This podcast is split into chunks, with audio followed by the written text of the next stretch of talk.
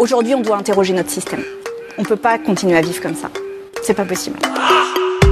À titre personnel, je me fous complètement de l'écologie, hein. ça ne m'intéresse pas, ça ne m'intéresse pas. How dare you? C'est vrai, c'est bio pour la santé, c'est diversifié. Pour l'instant, je propose qu'on patiente et qu'on avise. Alors n'hésitez pas à varier les plantes hein, pour votre mal de dos, c'est pas dangereux. Il y a de la sauge, il y a violette, il y a aussi coquelicot, il y a même un peu de basilic et là on a l'impression de manger une salade. A new day is on the horizon.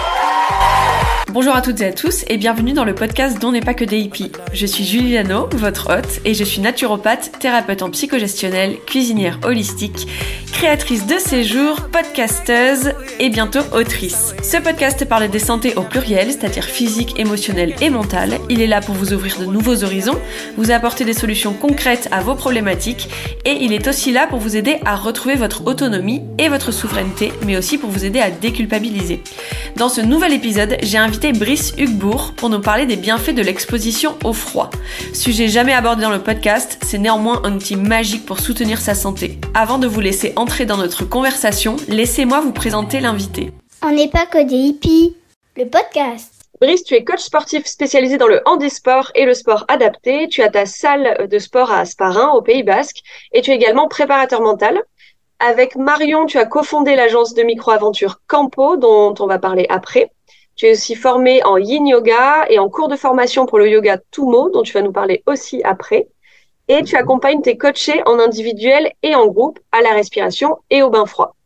C'est ce sujet-là que j'ai eu envie qu'on explore aujourd'hui ensemble, euh, parce qu'il est méconnu et il peut paraître assez inconfortable, alors que c'est un outil qui est euh, formidable pour mille raisons euh, qu'on va aborder ensemble pendant euh, la prochaine heure qu'on qu'on va passer ensemble.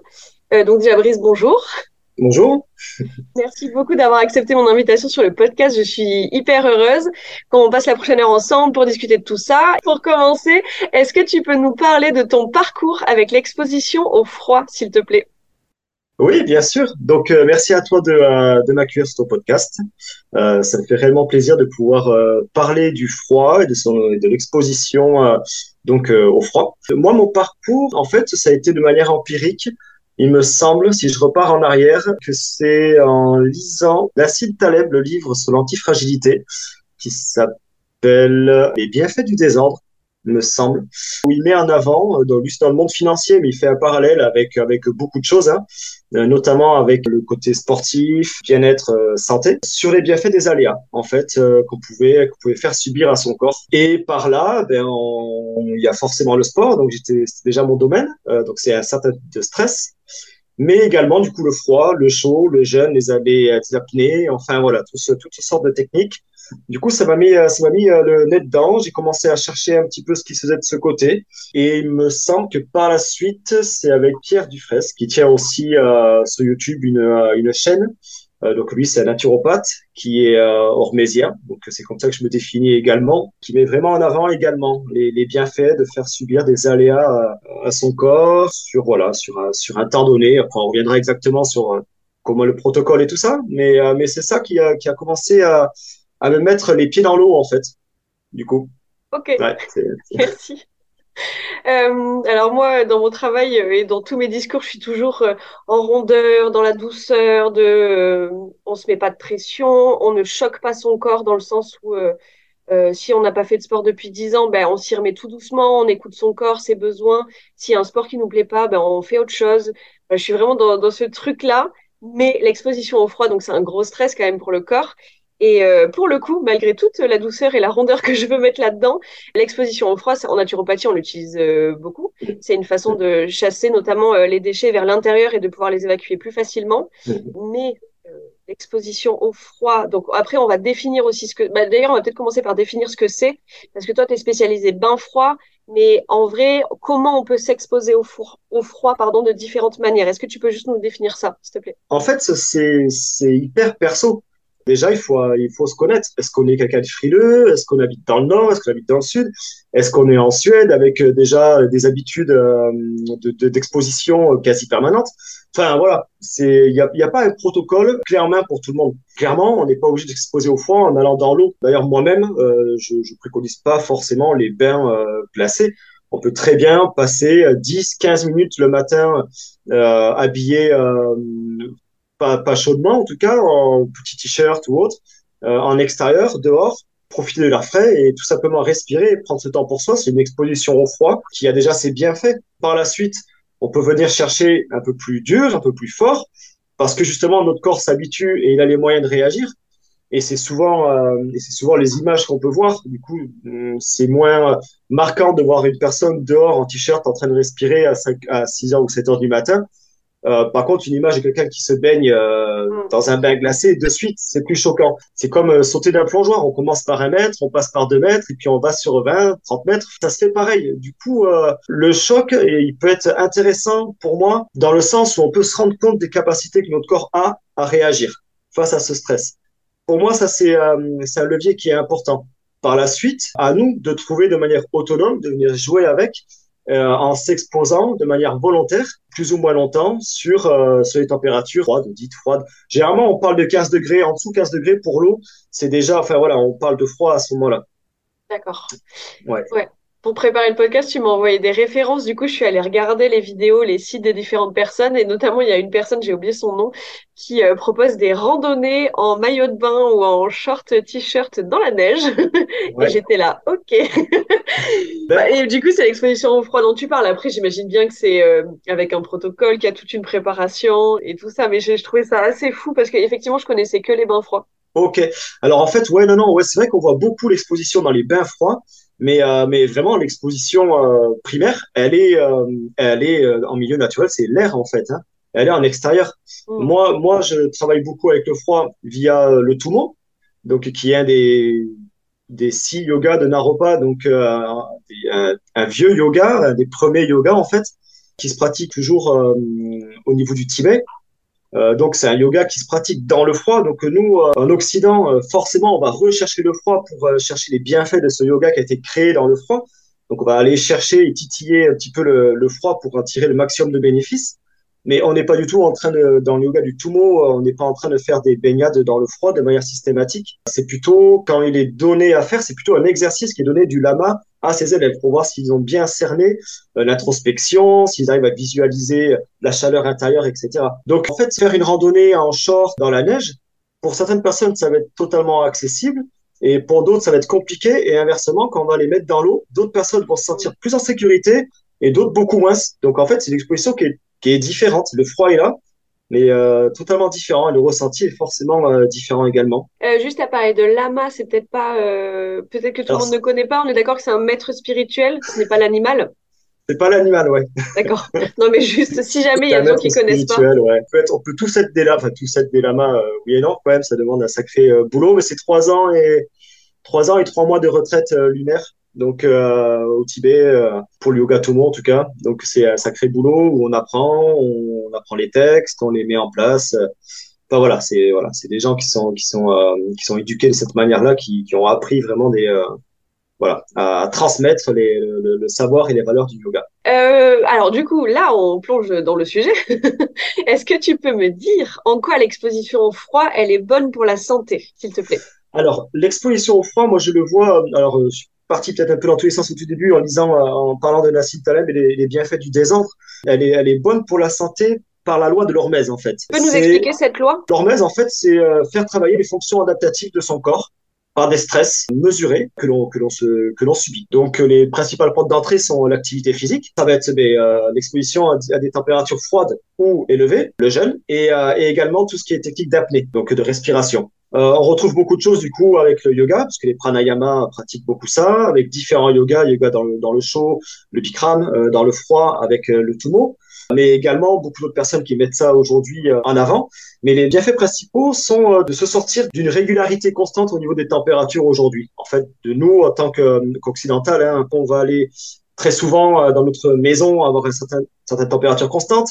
Au travail, dans travail pareil, voiture, on met la clim, on met le chauffage. En fait, au bout du compte, on, on, on perd les fonctions adaptatives de son corps. On a de plus en plus, on le voit, des maladies auto-immunes qui, euh, qui sont grandissantes. On, est de, on souffre de plus en plus euh, de maladies inflammatoires, de l'asthme. Et c'est pas forcément euh, en lien direct, mais en tout cas, on voit que actuellement, il y a encore des, il y a beaucoup d'études hein, qui sont encore en cours et tout ça, Mais il semblerait que euh, faire subir à son corps un stress hormétique, on va l'appeler, permette de réactiver des fonctions adaptatives et donc de moins subir ces aléas extérieurs. Oui, c'est comme tu dis, on a le chauffage, on a la clim, on a des vêtements qui sont hyper adaptés pour le froid, pour la chaleur, et au final, on est dans une espèce de confort constant euh, Ouais. qui est une évolution incroyable. Et c'est euh, très bourgeois de parler de ça parce que si on peut se permettre de se mettre euh, euh, de, de, de s'infliger, on va dire, des stress au niveau du corps, euh, des stress qui sont sécuri enfin, sécuritaires, ça se dit, oui. Mhm. Euh, c'est très bourgeois, c'est parce que on a l'espace euh, de le faire. Mais euh, en tout cas, on est quand même dans une espèce de cocon de confort qui euh, qui est génial parce que parce que du coup, on n'est plus en mode survie tout le temps. Mais Mhm. euh, le revers de la médaille, c'est que nos corps ne s'adaptent plus. Et en plus, nos corps sont, et nos esprits sont soumis à un stress qui n'est pas euh, physique et qui est Exactement. constant. Alors, à Mhm. part euh, les lamas, probablement, et à part, euh, à part des, enfin voilà, des moines bouddhistes ou des grands yogis, la plupart des gens sont dans un stress constant, mais du coup, c'est du Mhm. stress qui, qui est hyper délétère pour, pour la santé. Tu parlais de maladies auto-immunes et inflammatoires. Clairement, l'une des, l'un des facteurs que ces maladies-là là ont en commun, c'est le stress permanent. Ouais, totalement, totalement. ouais. Du coup, on peut dire que on déclenche une hormèse pour ensuite que notre corps retrouve l'homéostasie, donc l'équilibre. Exactement. Ok, nickel. Mais euh, coup, ça, de ouais. manière mieux adaptée. Ouais, c'est ça. Il disons que c'est un stress qui est euh, voulu, en fait. Donc déjà, euh, le corps va le percevoir différemment. Et, euh, et au niveau de ce stress-là, on va déclencher un bouquet hormonal, d'abord des hormones liées au stress, donc adrénaline, noradrénaline, cortisol. Donc avec les bienfaits, souvent anti-inflammatoires, enfin, anti-inflammatoires, etc. Et de par la sortie de ce stress-là, l'autre l'autre bouquet hormonal qui va qui va qui va qui va être en avant, dopamine, endorphine, sérotonine, tout ça c'est les hormones liées au bonheur. Donc Ouais. en fait, on a on va réguler notre corps en homéostasie, comme tu viens de le dire, euh, de par un stress mesuré et tempéré. Donc là, par Ouais. le froid, c'est notre sujet du jour. Hmm. Et dans notre quotidien, en fait, euh, on, on l'applique après. Notre corps sait mieux réagir face à des, à des situations stressantes, en fait. Et ça, ça le renforce en fait. Exactement, exactement. Et très concrètement, est-ce que tu peux nous faire comme une liste de ce sur quoi le, le froid va jouer, de, des, des aspects de la santé sur lesquels les- le froid va jouer, pour qu'on comprenne bien en quoi ça peut nous aider? En fait, c'est ultra large. C'est ultra large. Euh, on peut euh, travailler sur le système immunitaire. Donc là, de par le bouquet hormonal, euh, on a une augmentation des globules blancs. Enfin, donc déjà, ça c'est un point qui est important. On va pouvoir travailler en- dans le terme sportif sur euh, la performance et la récupération par le froid. Euh, on aurait On le voit avec la cryothérapie, c'est ça le mot? Alors la cryothérapie, ouais, Ah. euh, ouais, bon, Je parle d'un truc à la mode que tu n'aimes pas, c'est ça? Très bien, c'est ça. La cryothérapie, c'est euh, c'est la, la, la- le froid au niveau de la médecine, en fait. Au niveau sportif, on va le prendre. Euh, c'est très mis en avant. Et moi, clairement, enfin voilà, je... il y a des protocoles qui marchent mieux que faire de la cryo. Effectivement, euh, on prend beaucoup de choses de sportifs de haut niveau qu'on ramène de plus en plus vers le tout public. Hmm. Euh, là, il y a beaucoup de commerciaux derrière, alors que pour Mbappé, ça lui change un petit peu les choses psychologiquement et qu'il se sent plus fort. Tant mieux, parce que ça va se jouer sur euh, une micro-réaction des fois, pour monsieur et madame tout le monde. Et puis même, hein, euh, aujourd'hui, les protocoles euh, mis en place avec des, des chauds froids, avec une différence de 15 degrés sur une minute de chaud, une minute de froid, enfin après, c'est peut-être des choses que je pourrais mettre plus en détail. Euh, c'est montré que pour la récupération musculaire, bon, en fait, c'était beaucoup plus parlant que faire de la cryo. La cryo, c'est trois minutes de protocole, deux à trois minutes, c'est-à-dire que le froid reste sur la peau. Donc c'est vraiment euh, euh, de l'endorphine, donc il y aura des hormones quand même qui vont qui vont qui vont être là, ça va faire du bien, mais en termes musculaires, ça n'a pas le temps de pénétrer jusqu'au muscle. Hmm. À moins qu'il y ait d'autres études qui mettent ça en avant et qui, que je voie ça. Actuellement, euh, non. Par contre, rester au-delà de 3 minutes dans un bain en dessous 15 degrés, ça a le temps de pénétrer au niveau musculaire. Donc là, on joue vraiment sur une vasoconstriction et une vasodilatation quand on ressort qui est importante avec l'effet pumping, en fait. Hmm. D'accord. Voilà. Donc ça, c'est pour le côté sportif. Ça peut, euh, ça peut jouer sur euh, le diabète avec une meilleure euh, sensibilité liée à l'insuline également. Donc ça, c'est intéressant. Généralement, ceux qui pratiquent ou qui sont dans les pays nordiques ont une meilleure longévité. Ça joue contre la dépression, le burn-out, ça joue sur la concentration. Mais en fait, c'est un bouquet hormonal qui va jouer là-dessus. Donc, en fait, c'est très large. Hmm, hmm. C'est très large. Au Et il y a, oh, vas-y. non, après il y a tous les tous les changements qui sont au niveau au niveau physique. Donc il y a une, une augmentation. Encore une fois, il y a des études en cours, mais de la matière euh, brune, en fait, La graisse la brune? graisse brune. Voilà, euh, changement entre graisse blanche et, et, et, graisse brune, qui est un moyen de se, de se réchauffer en fait. Hein. Mais c'est encore, voilà, on attend encore des études là-dessus, mais ce serait un des changements importants. Donc ça, c'est avec une exposition répétée au froid, j'imagine? Ouais, ouais, ouais, totalement. totalement. Okay. Et alors, il y a deux euh, choses sur lesquelles le froid joue aussi, et, et même si c'est grâce au bouquet hormonal, je pense que c'est bien qu'on le nomme, c'est donc le stress. Mmh. La réponse du corps au stress, le, le, stress dont on parlait, là, dont on souffre euh, ouais. Quasiment tous et toutes. Ouais. Euh, du coup, il y a. Euh, alors, tu vas expliquer comment comment ça fonctionne si tu veux bien. Mais de ce que moi j'ai compris, l'exposition au froid, ça va activer le système parasympathique, notre système nerveux. Donc, il se divise en système sympathique et parasympathique. Le sympathique, c'est celui qui nous permet d'être en action, de nous lever le matin, d'aller faire du sport, de travailler, etc. C'est celui de ouais. l'action. C'est celui qui est hyper valorisé valorisé dans notre société. Et quand on Mhm. est en stress, on est tout le temps en système sympathique. Donc, Ouais. ça a des effets délétères sur le corps quand Ouais. lui, il a besoin de se réparer, digérer, euh, guérir. Et, Mhm. et, et on peut faire tout ça quand on est en système parasympathique, donc le système Ouais. du repos. Et normalement, Ouais. les deux fonctionnent ensemble, alors pas en même temps, ils fonctionnent Mhm. ensemble et l'un ne peut pas marcher sans l'autre. Euh, sauf Mhm. que dans notre société aujourd'hui, du coup, on, on doit être tout le temps au taquet, du 1er janvier au 31 décembre. On est malade, on vient d'accoucher, rien à foutre, il faut qu'on soit tout le temps performant. Euh, sauf qu'en fait, euh, le, le repos est indispensable au corps et le repos, ça peut avoir plein de formes différentes. Euh, Mhm. Et donc, l'exposition au froid, de ce que j'ai compris, ça remet le corps en système sympathique ou derrière, on retombe en parasympathique plus profondément et, Mhm. et, et du coup, c'est un repos de meilleure qualité. C'est bien ça? Oui, c'est ça, et c'est vrai que ça va activer également le rythme circadien, donc on va pouvoir avoir un meilleur sommeil. Et donc tout ça, c'est vraiment important de le voir dans, dans une globalité, en Ouais. fait. Et c'est vrai, quand tu le dis, aujourd'hui, enfin, on est très soumis euh, au stress, et vraiment le fait de venir, pas forcément se tester, mais travailler avec le froid et se remettre dans une situation stressante où on peut écouter son corps, ça, ça pose les choses. Euh, on se recentre euh, sur, euh, sur beaucoup de choses dans sa vie, euh, dans ce qui nous entoure également. Et l'exposition régulière permettra vraiment d'avoir une, bonne vision en fait de, de vision plus simple, plus claire de ce sur quoi on agit en fait. Et ça, je pense que c'est l'activation du système euh, sympathique et parasympathique justement euh, de manière volontaire qui aide en fait à, à avoir ce, ces bienfaits-là. Merci beaucoup. On, on, reparlera de ça après aussi dans les protocoles que tu pourras euh, proposer aux, Ouais. aux auditoristes. Est-ce que tu peux nous dire ou aller un peu plus loin dans comment le corps il s'adapte au choc thermique? Donc, tu as dit que avec une exposition répétée au froid, euh, il y avait une augmentation de la graisse brune, donc c'est celle qui Mhm. permet de se réchauffer. Mhm. Potentiellement, les ça. personnes extrêmement frileuses euh, manquent de graisse brune, a priori. Ouais, que ça. Hein. Ouais, ouais, ouais, totalement. Alors après, on a des capteurs hein, euh, de, la- de température sur notre peau, et en fait, il y en a qui, qui vont juste plus, plus réagir ou moins se réagir, d'autres plus à l'aise avec le chaud, d'autres plus à l'aise avec euh, avec euh, avec le froid. Alors, je dis chaud et froid, enfin, ouais, je, je dis pas de température, mais dans notre propre ressenti.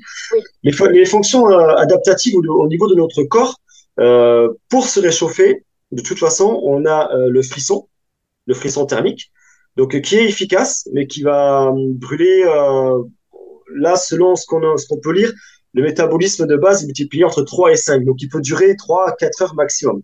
Il est très énergivore. C'est là-dessus que certains vont dire que le froid aide à, à perdre du poids, en fait. Oui, oui, oui. Bah, c'est un des arguments phares pour l'exposition au froid commercial, on va dire. Ouais, c'est Ça serait une solution miracle pour perdre du poids, mais au final, tu dis c'est 3-4 heures. Donc, à moins de s'exposer toutes les 3-4 heures à du froid, mais du coup, c'est pas tenable sur la durée pour le corps. Au bout d'un moment, il faut pas le choquer tout le temps non plus. C'est pas vraiment viable, on est d'accord. Bah, pour moi, c'est un effet secondaire, c'est pas, pas ce qu'il faut chercher en premier. Ouais.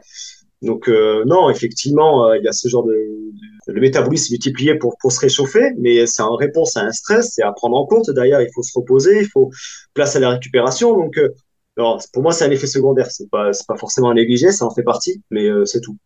Il y a la, il y a la vasoconstriction. Ça, pareil, quand on se met dans le froid, les vaisseaux sanguins, hop, vont se resserrer. Le sang va aller au niveau de nos organes pour maintenir au chaud. Ça, c'est pareil, une des fonctions adaptatives du corps euh, à l'exposition au froid. Il y a l'horripilation qui marche plus des masses, du coup, avec nous, parce que clairement, on n'a plus grand-chose euh, à, horrip- à horripiler. Tu peux dire ce que c'est horripilation, si jamais? Ah, ben c'est juste les poils qui vont se dresser pour essayer de maintenir une petite couche euh, de chaud. Donc ça marche très bien chez les animaux, mais, euh, mais plus vraiment chez nous. Ça sert plus à grand-chose. Et enfin, il y a la thermogenèse, donc c'est ce qu'on disait avec euh, l'augmentation des graisses brunes. Mais ça, c'est encore, euh, voilà, sur les souris, ça a été prouvé.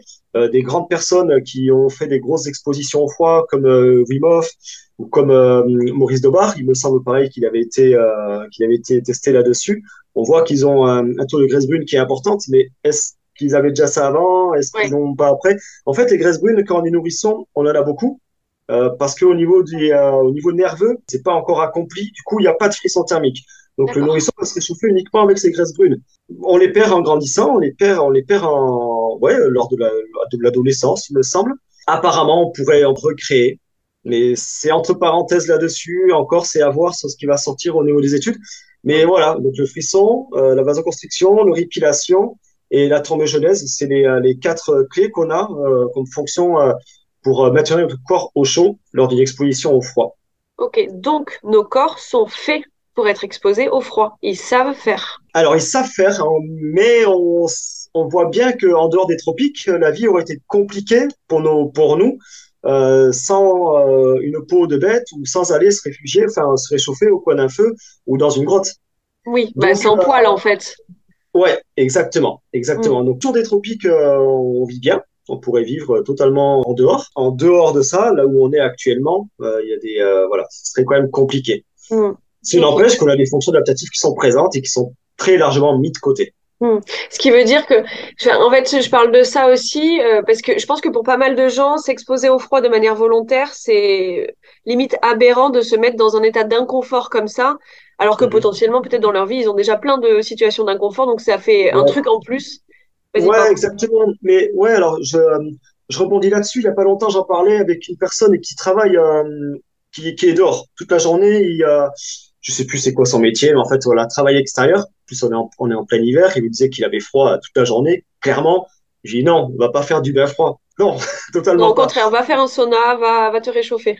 Ouais, voilà, exactement. Lui apprendre à cette personne des techniques pour se réchauffer, lui apprendre euh, les, les ressentis, qu'est-ce qui peut être normal entre parenthèses pour le corps, euh, qu'est-ce qui est dans la, qu'est-ce qui rentre dans la normalité? Ok, j'ai un peu froid aux doigts. Est-ce que je dois me réchauffer? Est-ce que je dois prendre de suite un café? Ou est-ce que je laisse mon corps réagir? Voilà, il peut y avoir une connaissance de comment son corps réagit, mais on va pas aller une fois qu'il a terminé son travail pendant 8 heures, travailler en extérieur sous la pluie et dans le froid, le mettre dans un bain froid. Une personne qui est déjà, qui vit déjà dans une situation euh, stressante. euh, moi, personnellement, euh, dans ma préparation physique que je peux donner aux autres, je vais déjà faire en sorte également qu'au niveau de leur vie, euh, sans m'immiscer dedans, ils aient du temps pour eux, du temps pour souffler. Et, moi, j'acidifie en faisant la préparation physique, je vais acidifier le corps. La personne qui est déjà stressée à H24, j'ai de fortes chances qu'au bout du compte, j'ai créé une pathologie ou une blessure. Donc, c'est vraiment important de prendre les choses dans sa globalité. Et euh, l'exposition au froid, ben, comme tu disais, ça peut être bourgeois de parler de ça, parce que nous, ben, on est dans, en situation de confort. Mais j'ai travaillé beaucoup en extérieur. Il faut faire la part des choses. C'est pas forcément à amener non plus quand on est en situation de stress H24 et quand, ben, par exemple, on est en situation où on subit également le, le froid ou les aléas extérieurs. Ouais. En naturopathie, du coup, on travaille sur les bains froids, les bains chauds, euh, les, les différences de température euh, comme outils euh, de santé. Et euh, il y a aussi comme contre-indication, mais du coup, je l'avais mis comme question à la fin, mais on va en parler maintenant. Nous, ce qu'on apprend, c'est qu'on le fait pas sur des personnes dévitalisées, Mhm. des personnes qui sortent de grosses maladies et qui sont euh, ras les pâquerettes au niveau euh, vitalité, et euh, chez les personnes extrêmement maigres, où ça va être un choc trop grand. Alors, je sais pas du tout ce que c'est ton positionnement là-dessus. Euh, bon, et après, pas chez les femmes enceintes, etc. Mais Alors, en fait, moi, à chaque fois que, que je peux l'amener, c'est alors c'est soit en très petit groupe, enfin, de toute façon, c'est un petit groupe ou individuel. Donc, en fait, je vais amener du stress. Il sera juste tempéré par rapport à la personne. Euh, effectivement, une personne qui a une petite couche supplémentaire de graisse blanche, il va mieux supporter euh, le froid. Une personne qui est reposée va mieux supporter également. Une en fait, il y a vraiment des aléas qui sont qui sont euh, importants parce que le fait d'avoir bien dormi, mal dormi, trop mangé, euh, avoir bu de l'alcool, être en situation de stress, une même personne peut euh, passer 10 minutes dans un bain à 1 degré, comme euh, on prend la même personne avec la même corpulence et juste on lui change un détail dans sa vie, ne passera pas plus d'une minute euh, dans un bain à 10 degrés. Ouais. Donc en fait, il n'y a pas un protocole clé en main qui est applicable. Et, euh, et ça me dérangera pas de travailler avec une personne un peu, voilà, un peu fine ou autre, euh, à partir du moment où j'adapte le froid. Si c'est un stress trop important, euh, commence à subir, voilà, un frisson trop important, etc., et qu'elle perd la connexion qu'elle a avec son corps, avec son esprit, le corps ne voudra plus venir subir ce stress-là. Si je fais, euh, si je fais travailler euh, sportivement une personne, ça fait cinq ans qu'elle n'a pas fait de sport, elle sort de son canapé et je commence à lui faire euh, des squats tours, du, du soulevé de terre lourd et lui faire courir et lui faire courir 10 km, elle va le faire. Mais au bout du compte, ou, ou, pas, mais au bout du compte, est-ce est-ce que j'ai pas euh, surstressé la personne? Est-ce que j'ai pas mis un blocage psychologique et physique hein, euh, sur une activité qui pourtant dès l'adapter lui aurait fait du bien? Bah si, il y a de fortes chances. Euh, c'est la même chose avec le stress du froid. Ok, donc tout à l'heure on parlera euh, de de de, de, enfin, de quelque chose que que les auditoristes peuvent mettre en place directement s'ils ont envie de tester. Mais donc mm-hmm. euh, pour déjà commencer à tisser un peu la toile, donc les premières choses à avoir en tête, c'est qu'il faut connaître son corps et, et, son mental, savoir où on en est, puisqu'en fait, de ce que tu dis, c'est tellement personnel. Donc voilà, il faut savoir euh, si on est capable de, de, de gérer ça et euh, adapter euh, l'exposition au froid en fonction de ses possibilités. Donc pas aller trop loin dès le départ. C'est pas la peine de faire, on va en parler juste après, Vim Off et d'aller méditer trois quarts d'heure sur un glacier Bon, déjà, euh, les glaciers sont peu accessibles, notamment à Toulouse, figurez-vous. Il n'y en a pas. Mais du coup, voilà, c'est que déjà pour commencer, le premier truc, c'est faire un état des lieux sur soi, son corps, où on en est. C'est mon point de vue. Mm. C'est mon point de vue. Le partage complètement. Ouais, bah, top. C'est comme ça que c'est comme ça que j'amène l'exposition au froid. C'est comme ça que ça peut être fait dans de bonnes conditions aussi. Exactement, exactement. Et euh, et alors, euh, je, je, je rebondis sur ce que sur ce que tu dis euh, un instant par rapport à ce qu'on peut voir sur différentes images. C'est très beau, c'est super.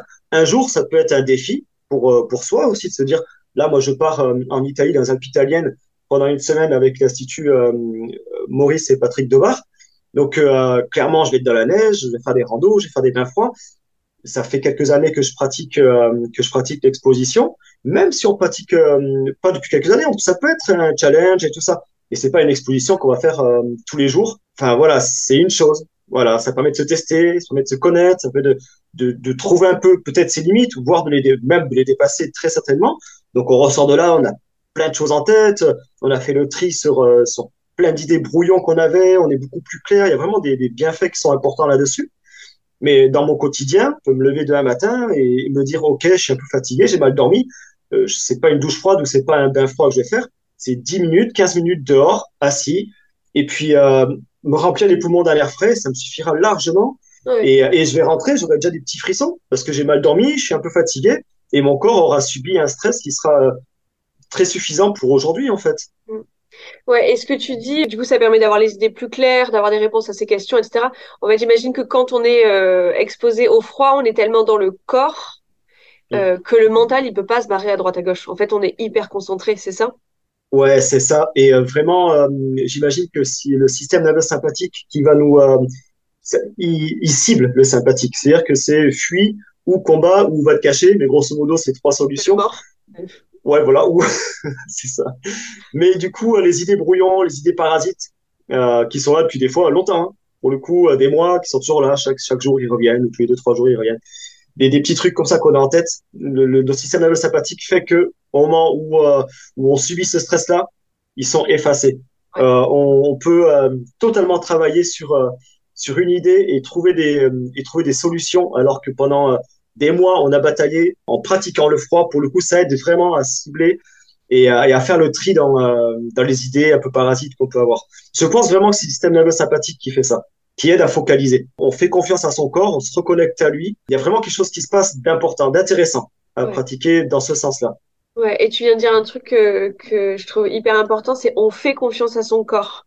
Ça veut dire que de s'exposer au froid, c'est accepter de faire aussi confiance aux capacités de son corps et euh, se dire ok je suis dans l'inconfort j'y vais. Franchement j'ai peur ou j'ai pas envie d'avoir froid ou j'ai pas envie d'être dans mm. l'inconfort justement. Mm. mais en fait non seulement je suis capable et en plus mon corps il sait gérer. Donc j'imagine que ça développe aussi la confiance en soi la connexion euh, corps-esprit qui est, qui est complètement bousillée aujourd'hui euh, chez nous. Totalement, totalement. En fait, c'est nos pensées limitantes. Hein. On reste dans un confort. Puis il y a beaucoup de choses qui se disent. Euh, couvre-toi, tu vas avoir froid. Enfin, toutes ces genres de choses-là aussi qu'on nous a répété, répété et qu'on redit encore. aujourd'hui, on voit que non, non, va t'amuser, va dehors. euh, va mettre les mains dans la terre, va mettre tes, mains, tes pieds dans l'eau. Enfin, voilà, éclate-toi avec ça. C'est juste te reconnecter avec toi-même, c'est juste te reconnecter avec la nature. Et effectivement, sans gros stress, reste pas forcément trois heures dans la neige le premier jour, mais c'est, de la logique, en fait, au bout du compte. Et je crois qu'à partir du moment où on met le nez dedans, où on est conscient que ça nous fait du bien, qu'on est fait pour ça, c'est gagné. Après, à chacun d'aller chercher son petit stress, à chacun de s'amuser. Ça se trouve, ce sera quotidien. D'autres, ça sera une fois de temps en temps. D'autres, ça sera quand ils vont passer à côté d'une rivière. Ah, ben vas-y, je vais mettre les pieds dans l'eau, je vais me baigner, je vais m'amuser avec. Mais c'est gagné. C'est ça. Et oui, et on, on, est capable de beaucoup plus que ce qu'on pense, de toute façon, dans tous les domaines, hein, clairement. Mais euh, oui, oui. sur notre sujet, encore, euh, encore plus peut-être. Et du coup, donc on a cité deux fois cette fameuse personne, Wim Hof, qui est The Iceman. Euh, il y a plusieurs écoles dans l'exposition au froid. Donc, toi, tu nous as parlé de, du fait que c'était pas que les mains froides, qu'on pouvait aussi euh, sortir en t-shirt euh, sur son balcon pendant 10 minutes et respirer à plein poumon. Est-ce que tu peux nous parler un petit peu plus de ces différentes approches, ces philosophies et de peut-être Wim Hof parce que c'est vraiment la figure, enfin aujourd'hui connue par tout, enfin par tout le monde, par beaucoup de monde. Ouais, pour pour faire un pour faire un petit point là-dessus, euh, l'exposition au froid, il, date euh, d'il y a très longtemps et partout dans le monde. Il n'y a pas une personne ou un pays qui a, trouvé quelque chose de magique là-dedans. Tout le monde l'a eu fait, en fait. Hein. On peut remonter aux Romains, on peut remonter, on peut voir Napoléon, les façons d'opérer à l'époque sur les champs de bataille, il y avait on mettait du froid, etc. Ça, toujours, on trouve toujours des traces de ça partout. Euh, maintenant, euh, des études ont montré, de par Vimov, mais avant lui, de par euh, Dobar, je parle euh, au niveau euh, au niveau occidental, hein, parce que dans d'autres pays, enfin voilà, il y a d'autres choses qui, se font également, mais ici, il y a Maurice Dobar qui a mis ça vraiment en avant, qui a été le premier à laisser la science ou la médecine étudier son corps, faire les premières analyses, etc., et qui a montré qu'il avait accès au système nerveux autonome, chose qui paraissait impossible. Ben, et encore actuellement, qui peut encore euh, se débattre. Bah, qui autonome, c'est qu'on n'a pas d'action dessus normalement. Exactement. Mais du coup, qui a réussi à baisser son rythme cardiaque, qui arrive à réchauffer des parties de son corps. Enfin, voilà. Euh, par la suite, euh, une, un institut s'est monté. Euh, Wim Hof a fait beaucoup parler de lui parce que il a fait des choses incroyables. Il a encore, je pense, une quinzaine ou une vingtaine de records du monde. Euh, on le voit monter euh, l'Everest euh, en short, ah bon? tenir deux heures dans la glace. Soit il a, il faut regarder, il a des records incroyables. et notamment, ce qui a fait, ce qui a fait beaucoup parler de lui, c'est quand il s'est fait injecter je sais plus quelle, quelle toxine que son corps aurait dû rejeter, qui provoque la grippe. De par son protocole, euh, il a eu un léger mal de tête et une douzaine d'autres participants qu'il a formés sur son protocole, qu'il appelle le, protocole de son propre nom, hein. Euh, eux également euh, sont passés à côté euh, de la pathologie en fait. Donc ça, ça a été mis en avant également très fortement. voilà. Du coup, aujourd'hui, on va beaucoup voir Wim sur ses protocoles. Clairement, il occupe le devant, le devant de la scène. Euh, ces protocoles, après, ils sont, euh, ils sont intéressants. Ça reste un pranayama, en fait. Hein. C'est du pranayama, technique euh, d'hyperventilation avec des apnées. Euh, les bains froids, ben, c'était déjà pratiqué un peu partout. Donc, en fait, il a, il a pris ce qu'il fallait. Il a fait, il a mis son nom dessus et puis, et puis il vend, il vend, il vend ça. Mais ah, d'un côté, l'appropriation culturelle. ouais, ça, ça, il y a, c'est mis en avant. Tant mieux d'un côté parce qu'on c'est important que des gens diffusent, qu'il y ait des gens de voilà. Après, c'est important également que les gens ne se sentent pas euh, obligés ou pensent qu'il y a que cette façon de faire. Ouais. C'est important de, de, passer un petit peu de un petit peu de temps, aller voir ce qui se fait, euh, bah, de pas plonger euh, bêtement dans euh, dans la première chose qu'on lit ou qu'on peut voir. Mm. Euh, encore une fois, je pense que l'individualisation est ultra importante. Si on met un protocole commun pour tout le monde, ça marche pas. S'il y avait une façon de manger pour tout le monde, ça marche pas. C'est une façon de, de, faire une activité physique ou de, pratiquer le stress en maison pour tout le monde. C'est pas ça. Euh, on l'a bien vu qu'au début, il y a des gens dans leur vie qui sont très stressés. Est-ce qu'il faut leur rajouter du stress? Je ne pense pas. Est-ce qu'il faut commencer par leur apporter un contrôle sur, euh, ou en tout cas augmenter le système parasympathique? Oui, je pense. Euh, Est-ce que des gens qui sont cool dans leur vie, on peut, ou alors qui ont du temps, qui sont une période où, où la réflexion est importante, pourquoi ne pas leur, pourquoi pas à ce moment-là? En fait, déjà, on a beaucoup d'aléas en fait à la base qui, euh, qui, qui peuvent jouer sur une façon de s'exposer, une façon de pratiquer le stress hormésien. Mm. Mais bon, voilà, il y a du coup Yoga Tumo avec l'Institut de Bar également qui, euh, qui, euh, qui est présent et euh, que je pousse à aller voir du coup sur leur, leur site ou voir ce qu'ils font. C'est une pratique du coup qui est beaucoup plus philosophique puisqu'on sort des, des six yogas de Naropa où la visualisation est très très forte, où on va pas sauter dans l'eau en hurlant. Enfin voilà, il y a c'est d'autres c'est d'autres façons de faire, euh, mais l'exposition au froid est présente. Ensuite, il y aura voilà, je pense que tous ceux qui pratiquent euh, le stress hermétique, avec j'en parlais tout à l'heure de Pierre Dufresne, j'adore, enfin j'aime beaucoup ce qu'il fait sur ses vidéos, il parle, c'est très clair, c'est très, j'aime beaucoup ce qu'il fait, donc euh, voilà. Pareil, il peut, il peut amener des bonnes choses euh, dans sa, dans la manière de pratiquer, mais euh, le, le fait d'aller euh, d'aller euh, d'aller titiller le froid ou le chaud ou n'importe quel euh, n'importe quel stress pour le corps, ça amène ça amène une confiance en soi, ça amène beaucoup de choses et une situation, enfin voilà, une- des notions de, de, récompense, une notion de, de, réussite. Si on se laisse guider que par une seule personne, je trouve qu'on je trouve qu'on se gâche une partie du plaisir de la découverte de soi. Donc, euh, euh, c'est très bien d'être guidé dans un premier temps pour découvrir un petit peu ce qu'on est capable de faire, sortir euh, de, de, de, de ces blocages psy qu'on peut, qu'on peut avoir, de ces pensées limitantes.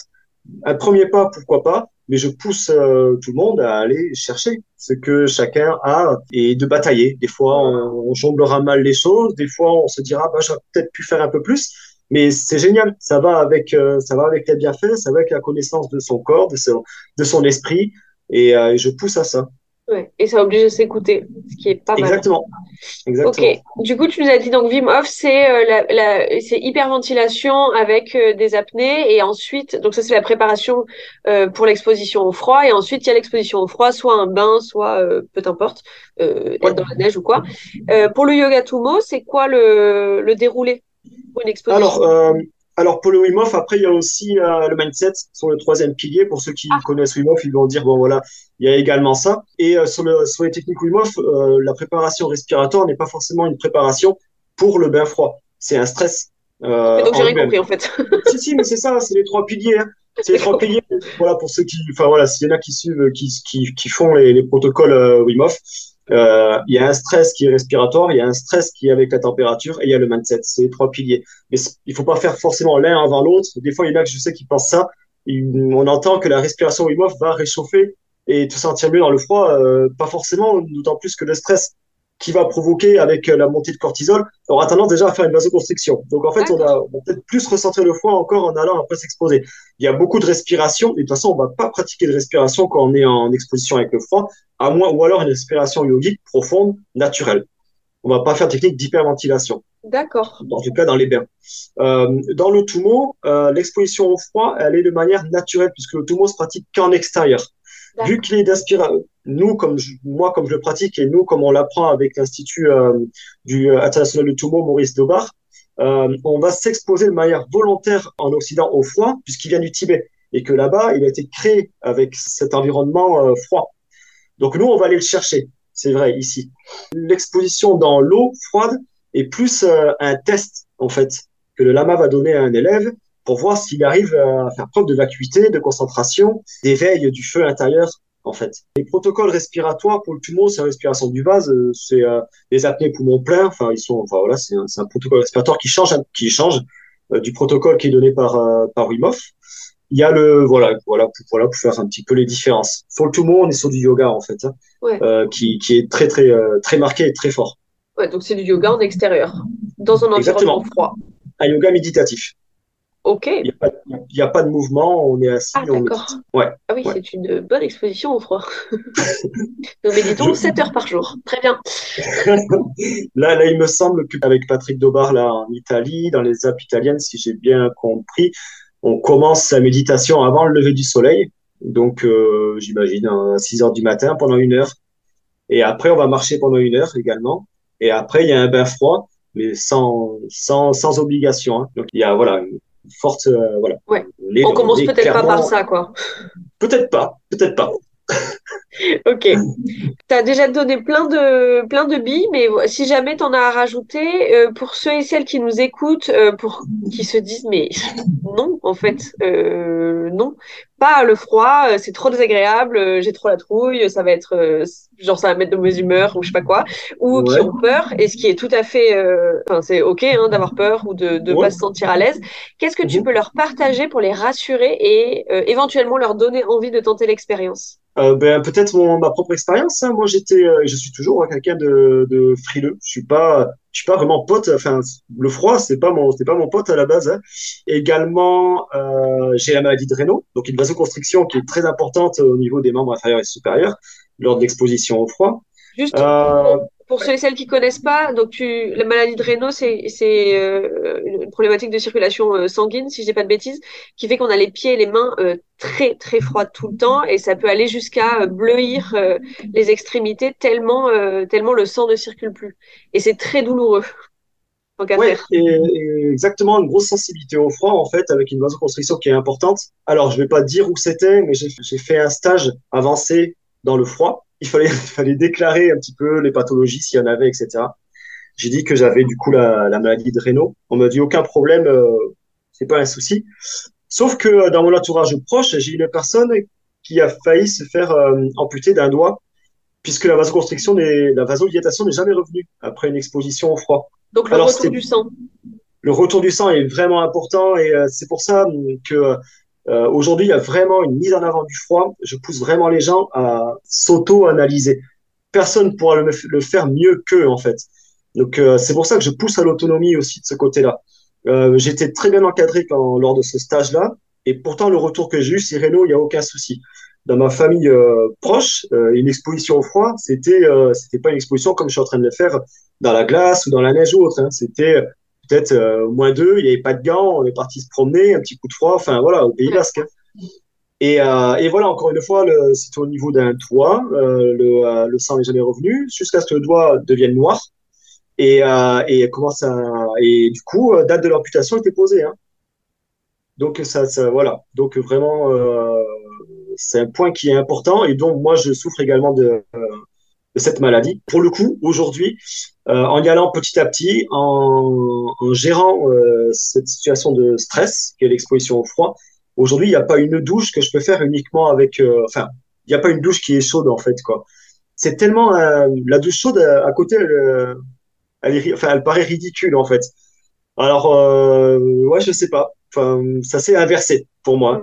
On se sent, il y a vraiment quelque chose qui se passe. et Je pousse vraiment les, euh, les gens à aller, à, aller vers ça. Il ils vont comprendre en le faisant, en le pratiquant, en y allant petit à petit. Il y a un éveil qui se fait, il y a une connaissance de son corps. Enfin, on va pas revenir sur tous les bienfaits, mais c'est tellement important. On peut le faire le matin, on peut le faire le soir. On se sent beaucoup plus libre. Moi, en ce moment, c'est au jet d'eau en extérieur. Enfin, voilà, on peut euh, s'amuser de plein de façons. Et c'est tout un truc de se réveiller le matin et d'aller au travail après une douche chaude et un café ou se réveiller le matin et se dire, ben, ce matin, je vais dehors, j'allume le jet et je suis, alors, euh, euh, j'ai de la chance, j'ai un petit jardin. Mais enfin, voilà, déjà, on se réveille d'une manière différente. Alors, des fois, ben, c'est un challenge, en fait. On s'amuse avec son corps, on s'amuse avec son esprit. Et dès le matin, on joue avec ça, en fait. On joue avec ça et ça change, ça change tout, en fait.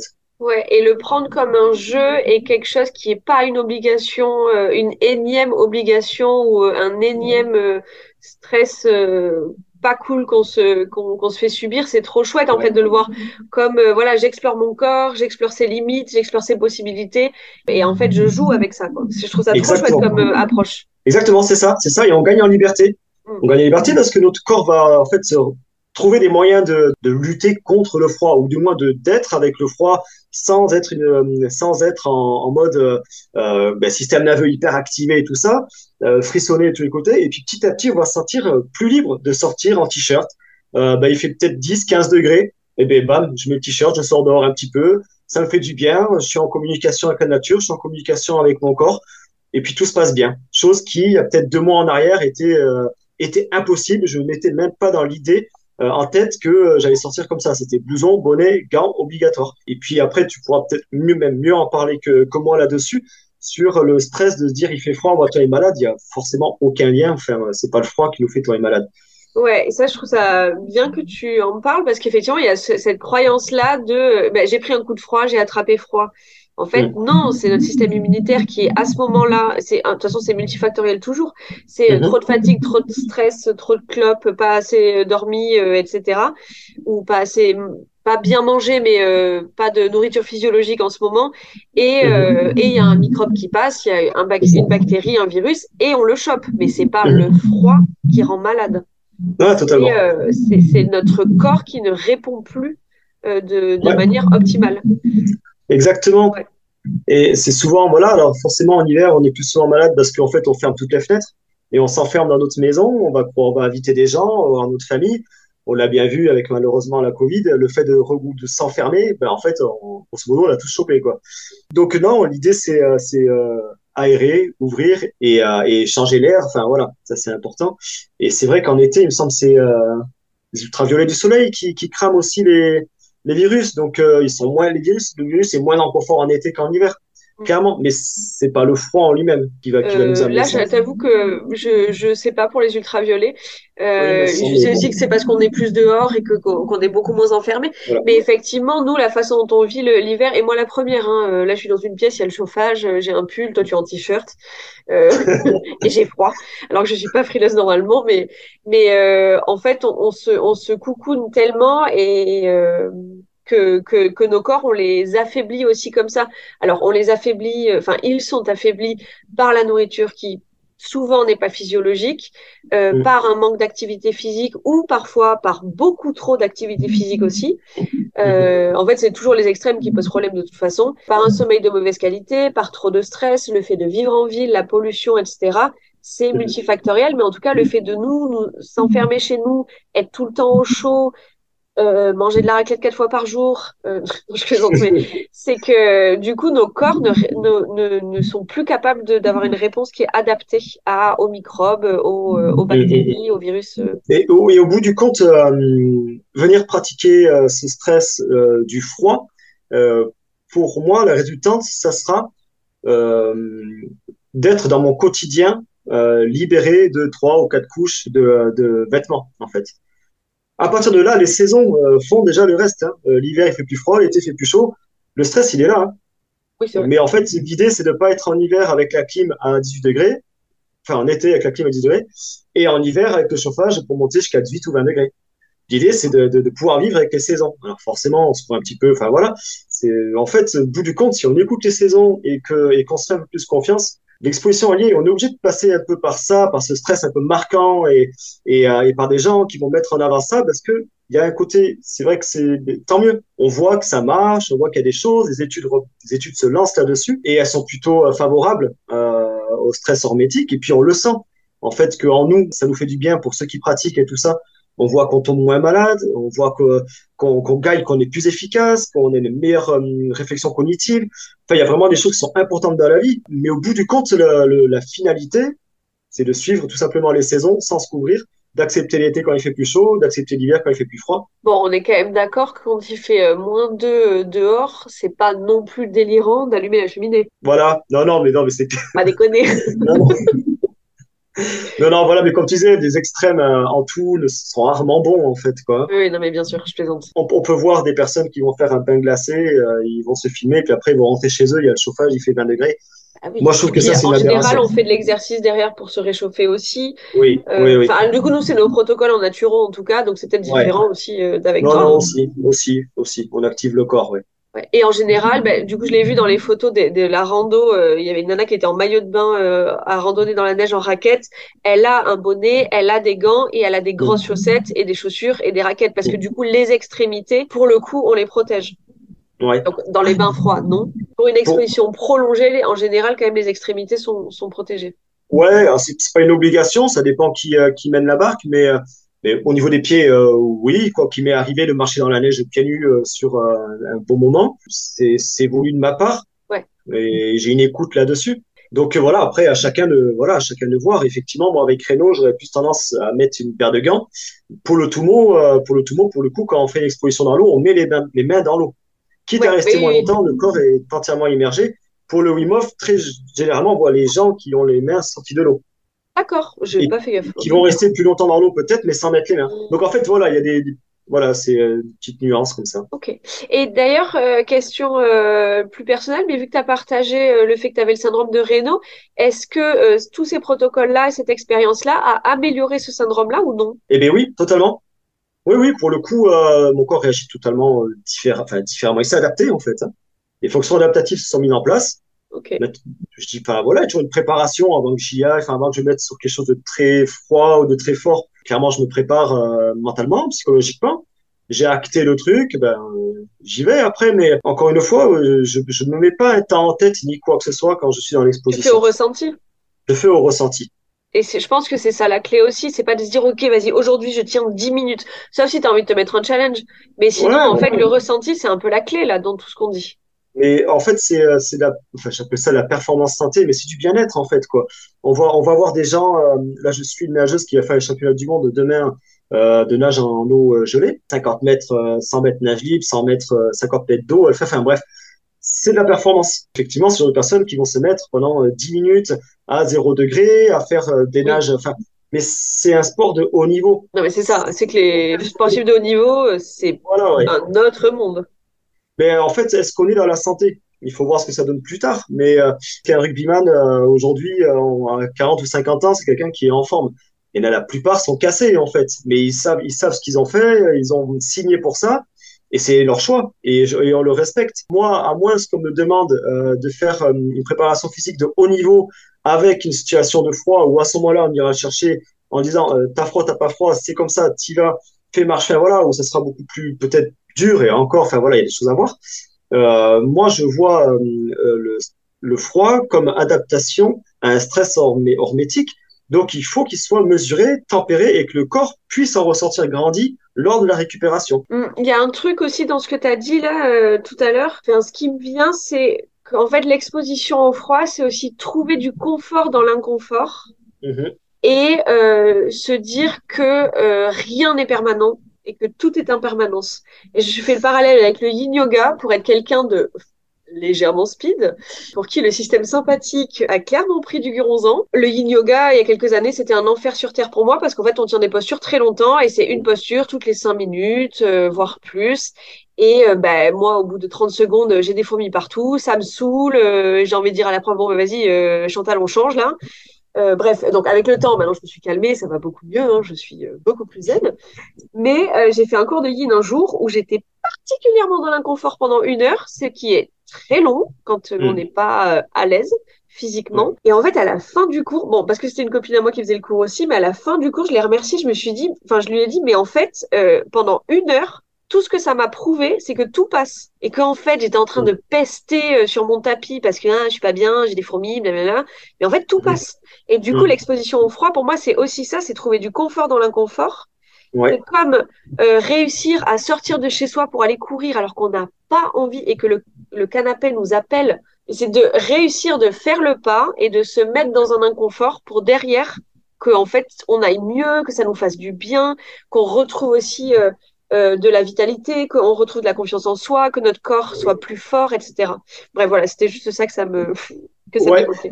Et tu vois ce que tu, ce que tu me dis là, je trouve que c'est euh, totalement le genre de choses qu'on peut, euh, les bienfaits qu'on peut en ressortir, ça en fait partie, ce que tu dis. Et, et après, c'est très personnel. Une fois, une fois qu'on a enlevé ces pensées limitantes, une fois qu'on s'est mis dans ces situations-là, tu vois, toi, ce que tu as pu ressortir, c'est que rien n'est constant. Euh, ça peut aider d'avoir cette phrase-là dans la tête pendant un moment donné dans sa vie, dans son quotidien. Et c'est une exposition, enfin, c'est une exposition pas au froid, mais c'est le yin yoga qui t'a amené ça. Pour une autre personne qui fera le yin yoga, va en sortir autre chose, en fait. Et, euh, et aura une autre, euh, un autre bienfait ou un autre ressenti. Et, euh, ça, c'est important dans, dans l'individualisation et dans ce que ça peut ressortir. C'est pour ça que c'est pas que c'est compliqué de faire une liste des bienfaits, parce qu'il suffit de voir au niveau des hormones ce que ça procure, il suffit de voir l'adaptation au niveau physique que ça amène. Ça, enfin, c'est vite dit. C'est vite dit, mais au bout du compte, dire, ben, en fait, tu vas, tu vas, mieux gérer tes émotions et mieux gérer ton sommeil. Ah, mais dans la vie, ce que ça change d'avoir une meilleure gestion de ses émotions et de son sommeil, ça change tout, en fait. Ça change tout. Est-ce que, du coup, maintenant que nous avons euh, convaincu tout le monde de se mettre au froid, euh, excepté euh, quand tu as parlé du doigt noir que ton proche a failli perdre, mais donc à part ça, t'as fait flipper tout le monde, Est-ce que euh, pour ceux et celles qui ont envie de tester, de se tester, est-ce que tu pourrais donner un, quoi, un déroulé d'exposition au froid qui va être accessible euh, Mhm. chez soi ou voilà, euh, disons qu'on n'habite pas forcément à la montagne ou Ok. Ouais, carrément, carrément. Trois points, enfin, un point qui va être important, l'exposition au froid, ça va être l'avant, le pendant et après. C'est-à-dire que l'exposition en lui-même au froid, c'est ben, un tiers du temps, en fait. Hein. Euh, Il y a l'avant et il y a l'après, qui sont euh, ultra importantes. Donc avant, on va dire que euh, on va décider par rapport à comment je ressens le froid de mon exposition. Est-ce que parce que j'ai une terrasse, je vais aller à l'extérieur à 7 heures du matin parce qu'il fait 5 ou 8 degrés et ça sera mon exposition, ma première exposition. Est-ce que, bon ben non, moi je me sens de mettre la douche froide uniquement sur les jambes. Enfin voilà, le premier temps, c'est d'avoir une réflexion sur comment je vais m'exposer au froid. Une fois que ça, c'est une fois que ça, on l'a ciblé et on se l'est validé bah, avec soi-même, on prépare, on, pré- on se prépare mentalement le jour J ou le moment avant avec un peu de respiration, ne pas être en stress avant d'y aller. Hein, respirer sur quatre temps, souffler sur quatre temps. On vide sa tête ou on, on, peut aussi revisionner pourquoi on a fait cette démarche-là et qu'est-ce Ouais. qu'on essaye, euh, qu'est-ce qu'est-ce qu'on va en tirer? ouais, et se Euh, rappeler que c'est un choix toujours parce que du coup on vit mieux les choses quand on fait le choix de quelque chose. Donc, euh, ouais, que Exactement. personne nous oblige à le faire. Voilà, totalement. Pas forcément d'objectif de temps pour commencer ni quoi que ce soit, euh, au ressenti. On essaye, à partir du moment où on a envie de sortir, de rester 10 secondes de plus, 15 secondes de plus. C'est ce petit stress-là qu'on va chercher. Au moment où on se dit, oh là là, non, non, non, ok, euh, c'est bon, là je rentre, c'est bon, là je coupe l'eau, c'est à ce moment-là que c'est peut-être pas mal de garder 15 secondes, 20 secondes en plus. Mais en fait, euh, moi j'ai commencé vraiment en mettant de l'eau, euh, si je me souviens bien, froide de la douche sur mes pieds. J'ai coupé, j'avais juste de l'eau au niveau de mes mollets. Et ça a duré 15 secondes. Je me suis dit, mais jamais. Et puis, je sais pas pourquoi. Le lendemain, c'est monter un petit peu les genoux, puis le corps. Et puis, en fait, on peut rester, en fait, 30 secondes. Et en fait, c'est un protocole, euh, euh, voilà, c'est comme quand on veut enlever le sucre. Alors, des fois, il y en a qui vont l'enlever de leur, de leur euh, nourriture euh, d'un seul coup, de leur tasse de café, qui vont passer de deux sucres à un sucre. Et puis, de... c'est pareil pour l'exposition, au froid. On passe au niveau des jambes euh, 15 secondes, et puis ce sera tout le corps 15 secondes.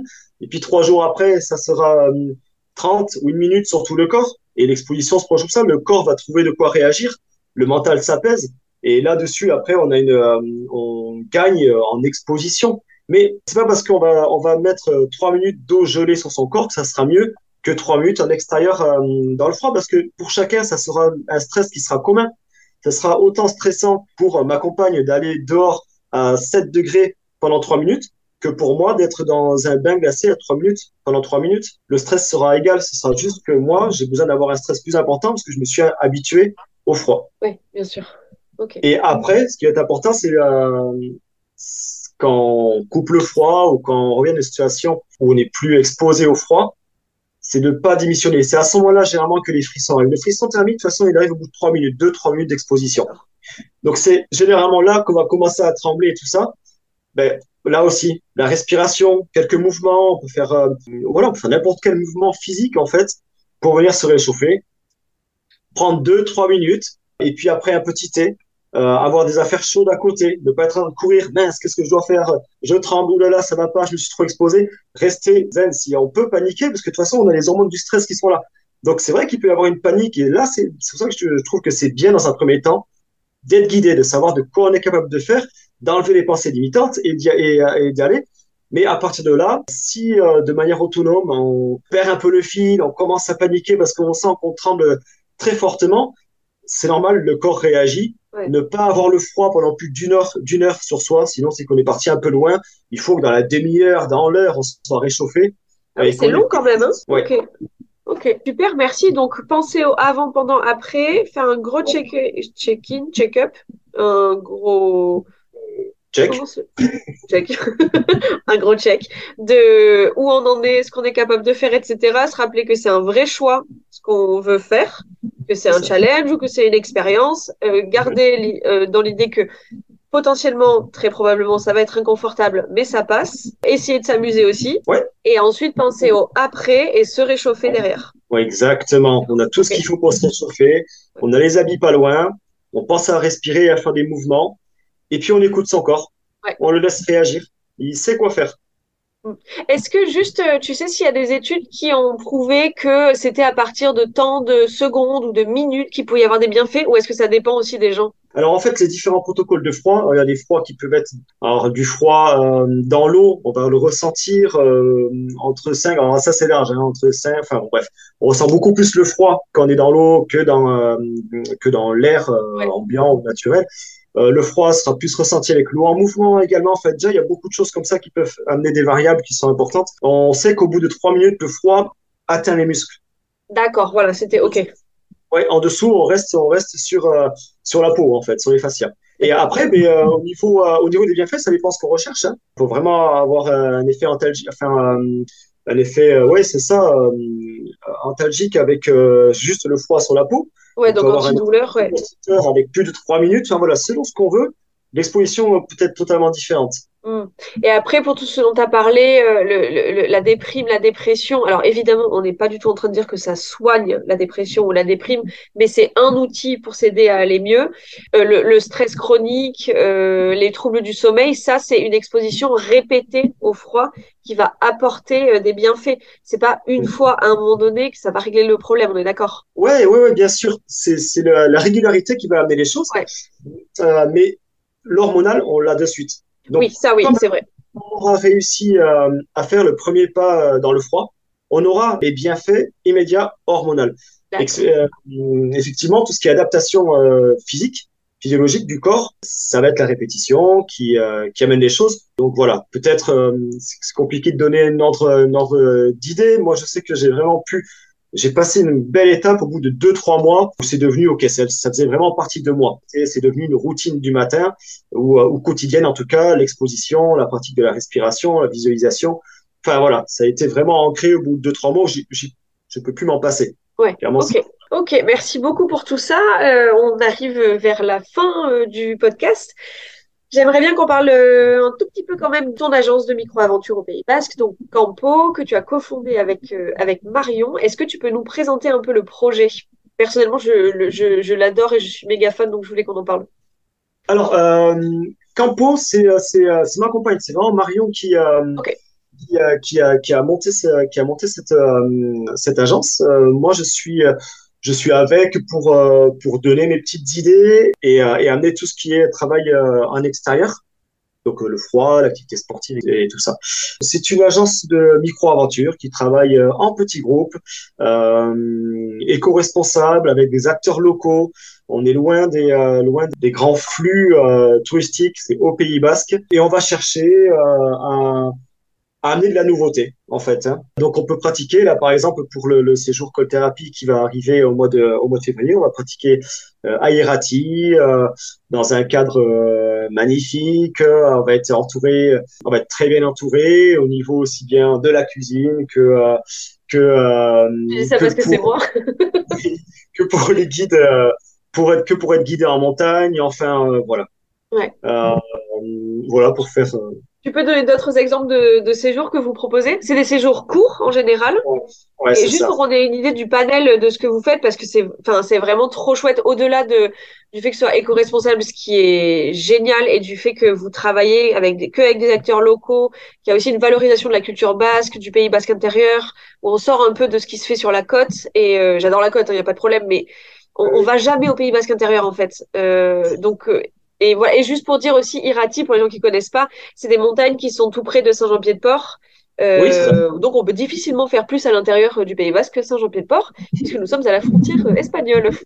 Exactement. Juste pour dire, vous proposez des séjours de trail, des séjours Ouais. randonnée dans les Pyrénées, vous proposez Ouais. du parapente, Ouais. vous proposez des séjours autour de la mythologie basque et notamment les Chorguina, donc les sorcières.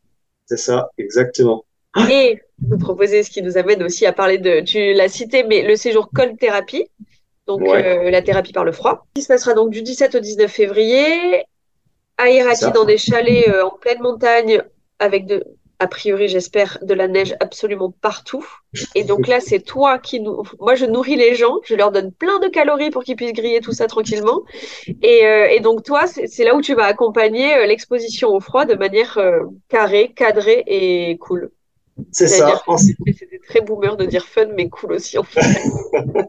Ouais, ouais, en sécurité, en apportant euh, toutes mes connaissances là-dessus en, en discutant, en partageant euh, avec ceux qui viendront euh, participer à ce, euh, à ce, à ce, à ce court séjour.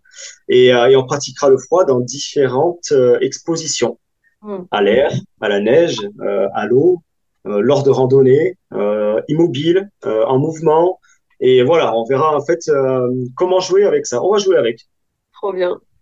Ouais, ouais, ouais. Je pense que je nous ferai livrer des pizzas tout le temps, en fait, parce que je veux le faire moi aussi. bon, je sais pas s'il y a des livreurs qui passent à Irati, mais on va trouver un truc. Il y aura un bain, un bain pas loin, euh, tu pourras pratiquer. Euh... Nickel. Euh, bon, merci beaucoup pour tout ça. On va terminer sur, euh, est-ce que tu as des ressources à partager pour les auditeuristes sur le sujet? Sachant que je vais tout mettre euh, en descriptif de l'épisode, comme ça les gens ils pourront retrouver euh, facilement. Et ben, Nassim Taleb, que je citais au début, avec, j'ai peur de manger son titre, mais je crois que c'est les bienfaits du désordre. Ok. Euh, les bienfaits de l'antifragilité. On va le trouver facilement comme ça. C'est un essai, hein, c'est un pavé à lire, mais c'est super intéressant puisque de manière globale, on, on, peut carrément faire le lien entre le froid et l'antifragilité, le fait de, de, mettre du désordre un petit peu dans, dans son quotidien et ce que ça peut amener. Tout ce qui est Institut du Toumo international de, Marie, de Maurice et Patrick Dobar, Pierre Dufresne, je l'ai cité en tant que naturopathe que j'aime beaucoup. Euh, allez voir euh, Wim Hof, forcément. Mais je pense que voilà, quand vous tapez froid, il sera forcément là. Voilà, comme ça, là, c'est les choses qui m'ont euh, déjà qui m'ont plu en tout cas, qui parlent vraiment spécifiquement du froid, oui. Ok, super, merci. Euh, et donc Ah, dernière, oui, dis-moi. Aussi, qui était super. J'ai pas entendu. Le film Vivante, c'est Ferrini, d'Alex Ferrini, je crois, j'ai plus le nom. Alors ça, il faut le regarder, il est génial. D'accord. Ouais. Et ben je le mettrai, euh, je le mettrai en description de l'épisode et je le regarderai du coup. Merci. Euh, donc dernière question, la question signature du podcast. As-tu réfléchi, Brice? Elle est horrible pour tout le Alors, monde cette fait, question. Et, donc euh, Brice, quel hippie es-tu? Eh ben, je dirais que je suis hippie du, euh, hippie du, euh, du, du juste milieu, puisque euh, il peut m'a- m'arriver de pratiquer euh, l'hormèse, le stress par un achat convulsif. Donc, euh, je suis un hippie euh, moyen, quoi. Désolé. C'était mais ça, pas.